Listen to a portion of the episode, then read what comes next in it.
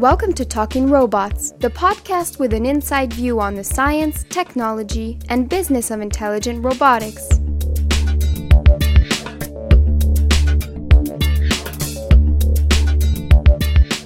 Hi, I'm Marcus Weibel from the Laboratory of Intelligent Systems at the EPFL in Lausanne, Switzerland. Today's guest is Laurent Keller, who's professor of evolutionary ecology and head of the Department of Ecology and Evolution at the University of Lausanne, Switzerland.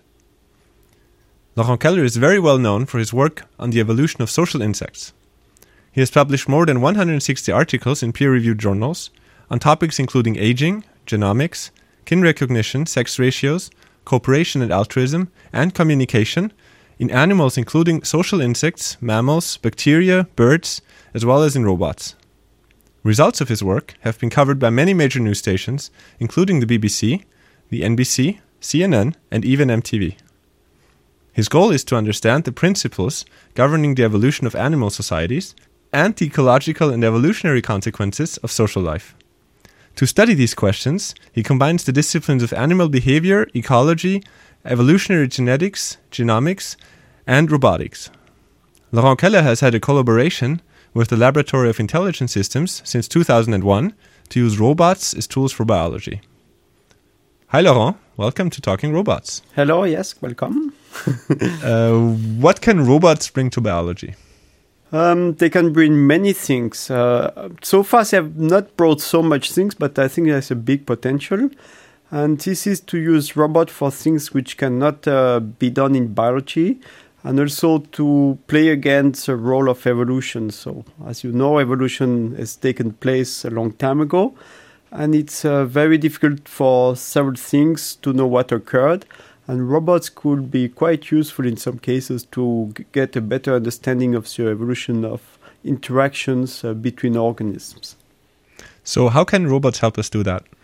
So they can be used in several ways. And I think the most interesting things will be to look for interaction between or within species. And robots can be used as simple agents which interact with each other. And they can be used to look to what type of communication can evolve, the means by which organisms communicate, by, for example, looking to different situations. And also they can be used to look to the effect of social environment, for example, the size of the group, the number of interaction between individuals, the kin structure of groups, or the level of interaction between different groups. So you talk here about using robots to do biology.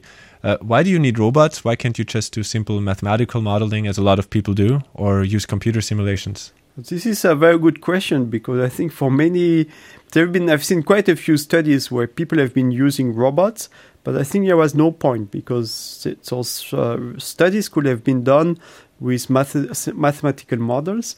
And I think everything which can be modeled, there would be no point to use real robots. And robots should be used only for things which cannot be done by simulation or with real models. And this would be very specific cases, because in many cases models can be used. But they can bring many new things. For example, when you have noise during interaction, for example, using real robots can be interesting. And also you can let evolve several things together. For example, if the spatial location of robots is important, then it could be interesting to do it with real robots. For example, if they have to communicate, and because you can let evolve both where they are spatially, how they communicate, and how this will influence their interactions, for example. One other reason that was mentioned by a previous guest that we had here on Talking Robots, Jun Tani, was that he said it's very easy to do parameter tuning in a computer simulation, but it's very difficult to do it on robots because robotic experiments take such a long time. Would you see this as an important factor? Yeah, I think it's an important one. Of course, if it's just a question of time, that's not really so important thing. But I think for several things with the robots, if you use real robots, you cannot mimic or manipulate things. And if you do things honestly, I think this is a good way to prevent the experimenter to get the result he'd like to obtain. So Is it important that robots are bio-inspired or in some way similar to animals? I'd say yes and no. It depends really the type of question you are asking.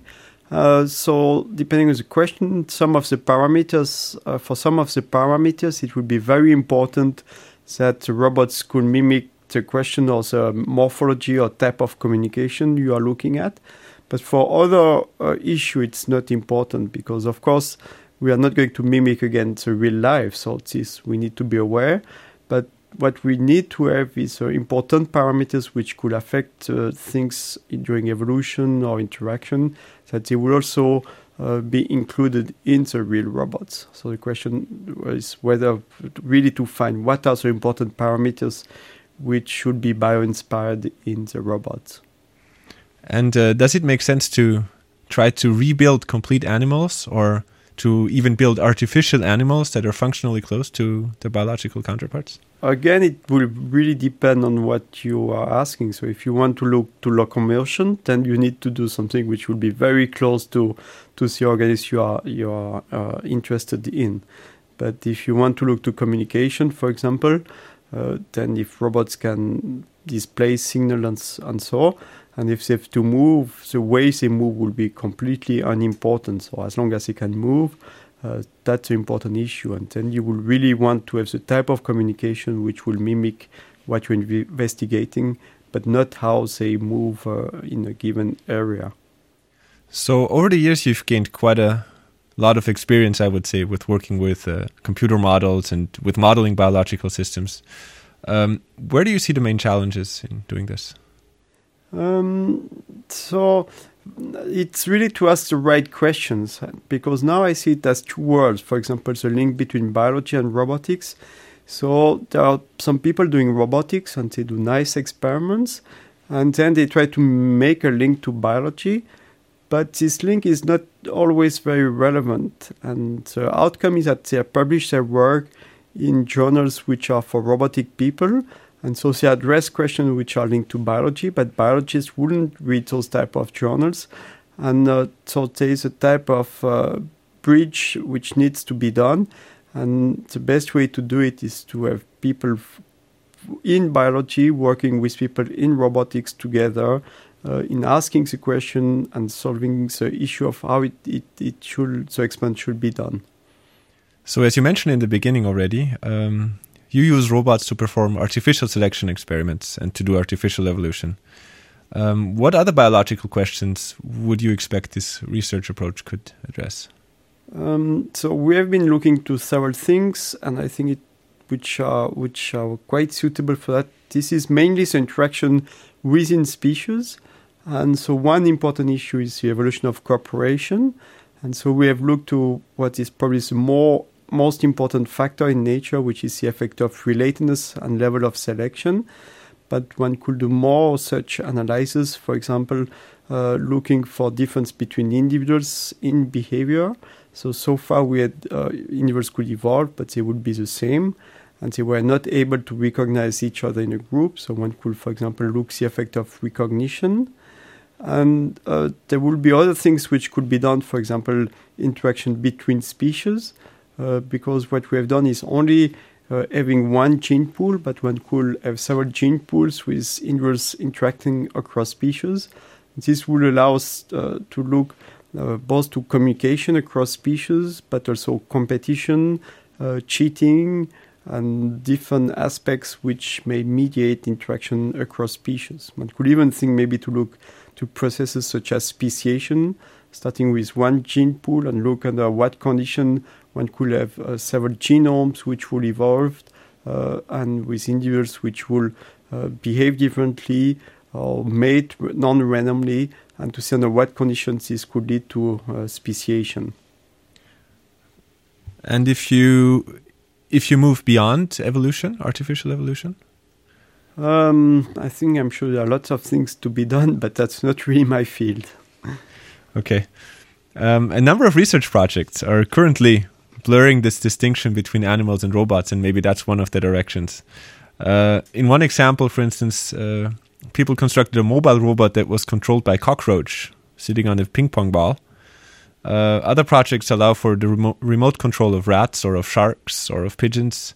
What do you think of such animal-robot hybrids? I think they can be of some use in some cases, I guess. I'm not sure exactly what they would be, but I could imagine that under some condition where we would like to use animals to do things, or if we can manipulate their behavior, that could be of some use. And also, I think so far, the interest in that has been more like because people are quite fascinated for the link between machines and humans. And I think it has been more like a type of fascination than really of importance biologically. But then I guess one needs to see what will be the outcome of that field. This line of research obviously raises some moral and ethical questions. Do you see this as a potential problem in the future? I guess I haven't thought very carefully about that, but I guess there could be cases of moral issues, but I don't think it changes very much compared to the other moral issues we have. So adding machines in that area doesn't change really the important question. And there's too much fuss about that, and I'm not sure it really changes the general problem of ethics. And how do you, as a biologist, perceive the state of the art and also the progress in robotics? I think I can see the first recent interesting work which has been done for biologists. As I mentioned, there's been a lot of work which has been done, but so far biologists have not gained very much from the work which has been done in robotics. And I can see the first studies which have been done in collaboration between people from robotics and biology, which have provided useful insights in biology. And I'm sure over time this will become more and more common because I think that's the only way people in biology will get interested in robotics. And these people in robotics ask questions which are important for biologists, which can be done only by fruitful interaction between both fields. So you say you think that will happen in the future. Now, I'd be very interested to know where you see the big goals in using robots to do biology in, let's say, the next 20 years. So from the area I know best, so from evolutionary biology or behavior, I think it's really to look to interaction within and between species. I think that's one of the main areas which provide a very fruitful field to use robotics. And I think there is much to be done in that, and especially, as I mentioned, for the interspecific interaction. I think robots have almost never been used, and when they've been used, it's not to ask a question which are really big questions in biology. And I'm sure that over time there will be more and more interaction between biologists and people in robotics to ask also what I see as interesting questions. Mm-hmm. Where do you see the big challenges? That's difficult to... Well, big challenges is to have good people, to put together good people from biology and robotics, because that's not always easy. So there are a few places in the world where you get good people in biology and robotics who are also interested to talk to each other. And I think probably these are the places where there will be the most of the development in the future. We've talked a lot about biology now, and you as a biologist, I wonder if you have, well, I know you have sort of an outside view of robotics, maybe a more distant view than most of us here. And I wonder if you think that robotics has a future in other disciplines beyond robotics, beyond biology, excuse me. I'm sure robotics for more applied things, so robotics will be very, very important in many areas, but I must say I've not really thought carefully about that. So 20 years from now, talking about robotics now in general, really, where do you think robots will have made a difference in our lives, daily lives? Well, I think that the type of things which are very difficult to answer, because if it really makes a difference and if I will know what it is, so I will already be working on that. And personal question, have you considered buying a robot yourself? For instance, a vacuum cleaner or a robotic lawnmower or something? Not This has not yet crossed my mind, I must say. Why not? Well, because I'm not sure I don't clean so frequently or I do it, but I think it's just as efficient for me to do it on my own than to struggle with a robot, I guess. So as just a personal question again, and one last one, as a biologist, would you see robotics today as a science? Yeah, certainly it is a science because, of course, it is a science where people have to think of important questions, design experiments or setups to test those, to test prediction, make prediction. So it is clearly a science, and it will move more and more as a scientific field in the future. So thank you very much, Laurent, for joining us here on Talking Robots. Thank you very much and have a good day. This concludes this episode of Talking Robots. We talked to Laurent Keller from the Department of Ecology and Evolution at the University of Lausanne about what robots can do for biology. As always, you can find related links and other information for this episode on our website. I'm Marcus Weibel. Thanks for listening.